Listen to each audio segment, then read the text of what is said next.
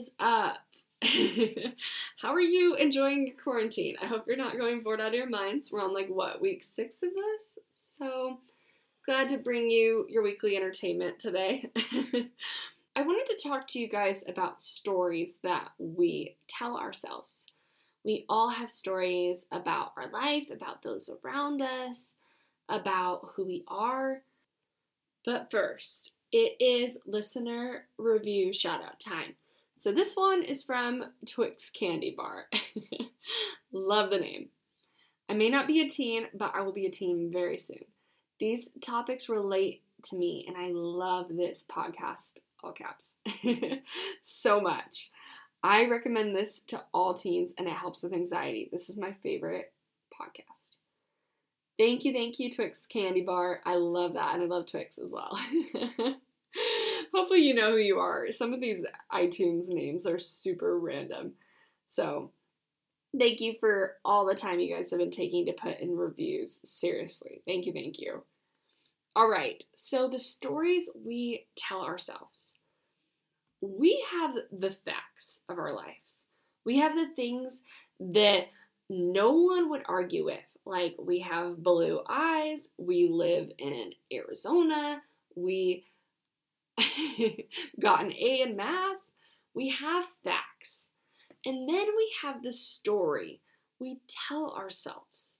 So, we the fact that we got an A in math means the story is like we're really smart and super good at math. Or the fact that we got a C in math, the story might be like we suck at math. What's wrong with us? We can't figure it out. I always do bad in my classes. Like we have facts in our lives and then there's story on top of it.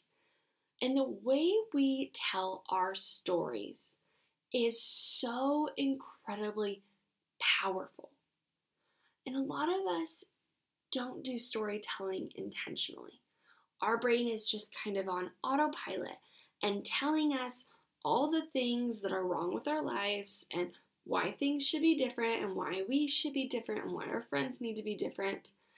And our story doesn't serve us, it keeps us stuck, it keeps us feeling negatively about things. And a lot of us don't recognize the power that we have to tell our story differently. So, I wanted to kind of demonstrate this for you guys in telling you the story of my life and mostly like my high school, my teen years. And I want to tell it to you guys initially in autopilot, negative thinking kind of way. When I was growing up, I moved around a lot. Like all the time. It was seriously so much. And because my parents were always making me move, I never really had like a lot of friends. And every place I went to, like I had to work really, really hard to make friends and fit in. And I never was really popular. But when I finally got a friend or two, then we would up and move again. So I didn't even get to keep the friends I worked so hard for. And I, you know, wasn't ever like that pretty. And I had this long blonde hair that I like, it was probably my best feature. And I just like cut it off and dyed it brown, but it didn't turn out right. So it ended up like a weird jet black color that did not suit my skin tone at all and it got super damaged and was really unhealthy. And I did that right before a really big move and that just made it even harder to fit in and no boys liked me obviously because my hair was so ugly. And I moved again for high school and I tried out for the volleyball team and I didn't even make it um, and then I decided to do cheer, and I barely made the cheer team. And I was the worst one by far on the cheer team. I could barely do a handstand, let alone back handsprings and back tucks. And I honestly only did it for a few years because I wouldn't have been good enough to make varsity. And I I did okay in school, like I got A's, but I had to work so hard for them. And I had a crazy history teacher who was horrible. And I made some friends in high school, but again, like I really wasn't super popular. And honestly, like most weekends, I just like hung out at home with my family. I didn't like go to all these parties. Throughout my whole growing up years, I had so much anxiety I was dealing with. Like, I was so, so anxious and worried about things and overthinking things and in my head all the time. And I didn't have anyone to help me with it. And I was just super alone with it. And all right. So that is the story of my teen years told with my brain on autopilot being super negative. And there are some facts in there that I could point to, like that those are real things that happened. But a lot of that was just my brain being really dramatic about it and focusing on what I felt like went wrong. And I'm curious how you guys feel after hearing that. Maybe a little bit down. Maybe it resonates with you about the story you tell about your life right now, about a move you went through, about a friendship that you lost, about how the future isn't going to be that great. So I want you guys to just kind of check in and notice like how have you maybe been telling your life story in a negative way? And now I'm going to tell you guys the same story about my high school years, but I'm going to tell it from a different light. I'm going to tell it intentionally and positively rather than just my brain being negative and critical. So, same story, but different way. So, I growing up had the opportunity to move around a lot. I got to meet so many different people and I got to experience the coolest new places. I had the chance to live in Tennessee and see what the South is like. I had the chance to live on the totally opposite side of the country in Arizona and enjoy the warm weather. And I got to try different food in all these places.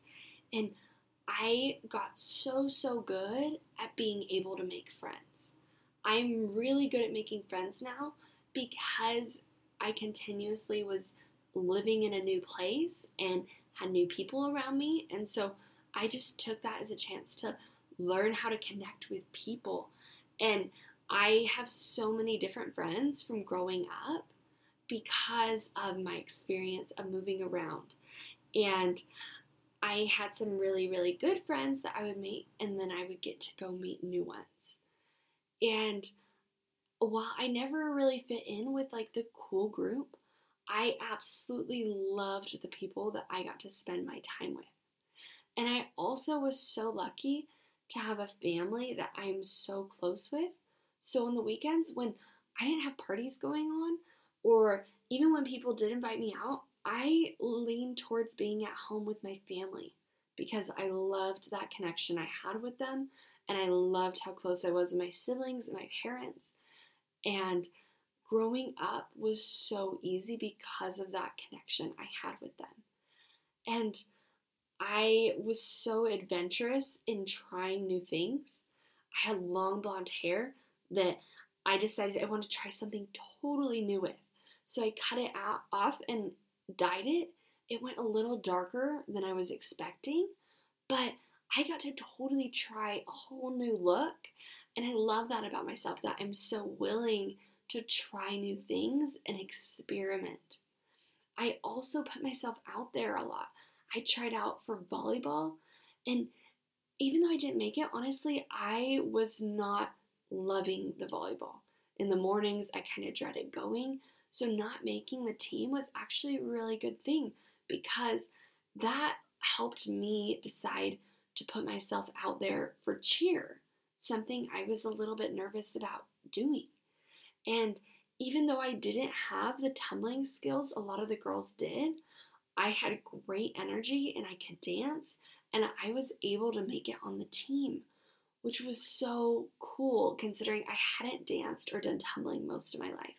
And I had so much fun doing competitions and making friends through cheer, and I loved it.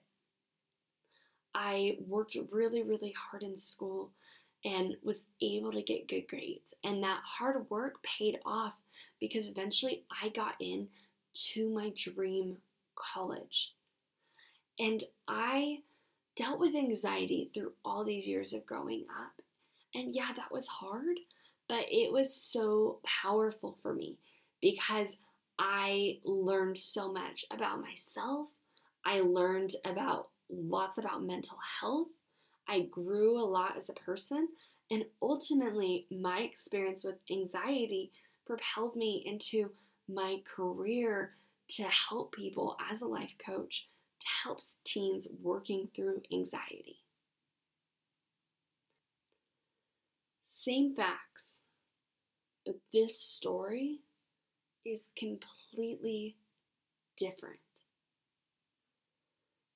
My life is intentional, it has meaning, it has hope. I acknowledge some of the hard things that have happened, but in a way that serves me and propels me forward. So, when I say rewrite the story of your life, it doesn't mean you need to pretend like everything is rainbows and butterflies because there might be some things that you really want to acknowledge as hard. But are you using those hard things in a way to have pity for yourself and feel bad for yourself and stay stuck? Or are you using the challenges and trials that you went through as a reason for growth? As, as part of your story, a challenge that you've overcome? something that makes your life interesting and exciting. I think about when we watch movies, um, a lot of times movies start with something hard. I think a lot of high school movies, especially when they focus on a teen, how many of them start with like a move and how that move is this opportunity for her to become a whole new person and make new friends. Like but there's a lot of hard and down and her being lonely and sad. So that sad part is part of what makes the story interesting, right? If there was no challenges, if there was no hardship, it wouldn't make the character's victory as exciting either. So when you think about the things you're going through and your struggles and trials, is telling your story in a way where you get to be the hero. You get to come out on top you get to decide what you make anything in your life mean. Are you letting the story in your life just happen automatically, or are you creating and telling it intentionally? So, my homework for you guys this week is I want you to write out what is the story of your life? How have you been telling it? And read it and question, like, could I rewrite this? What do I want the title of my story to be? How do I want to see my life?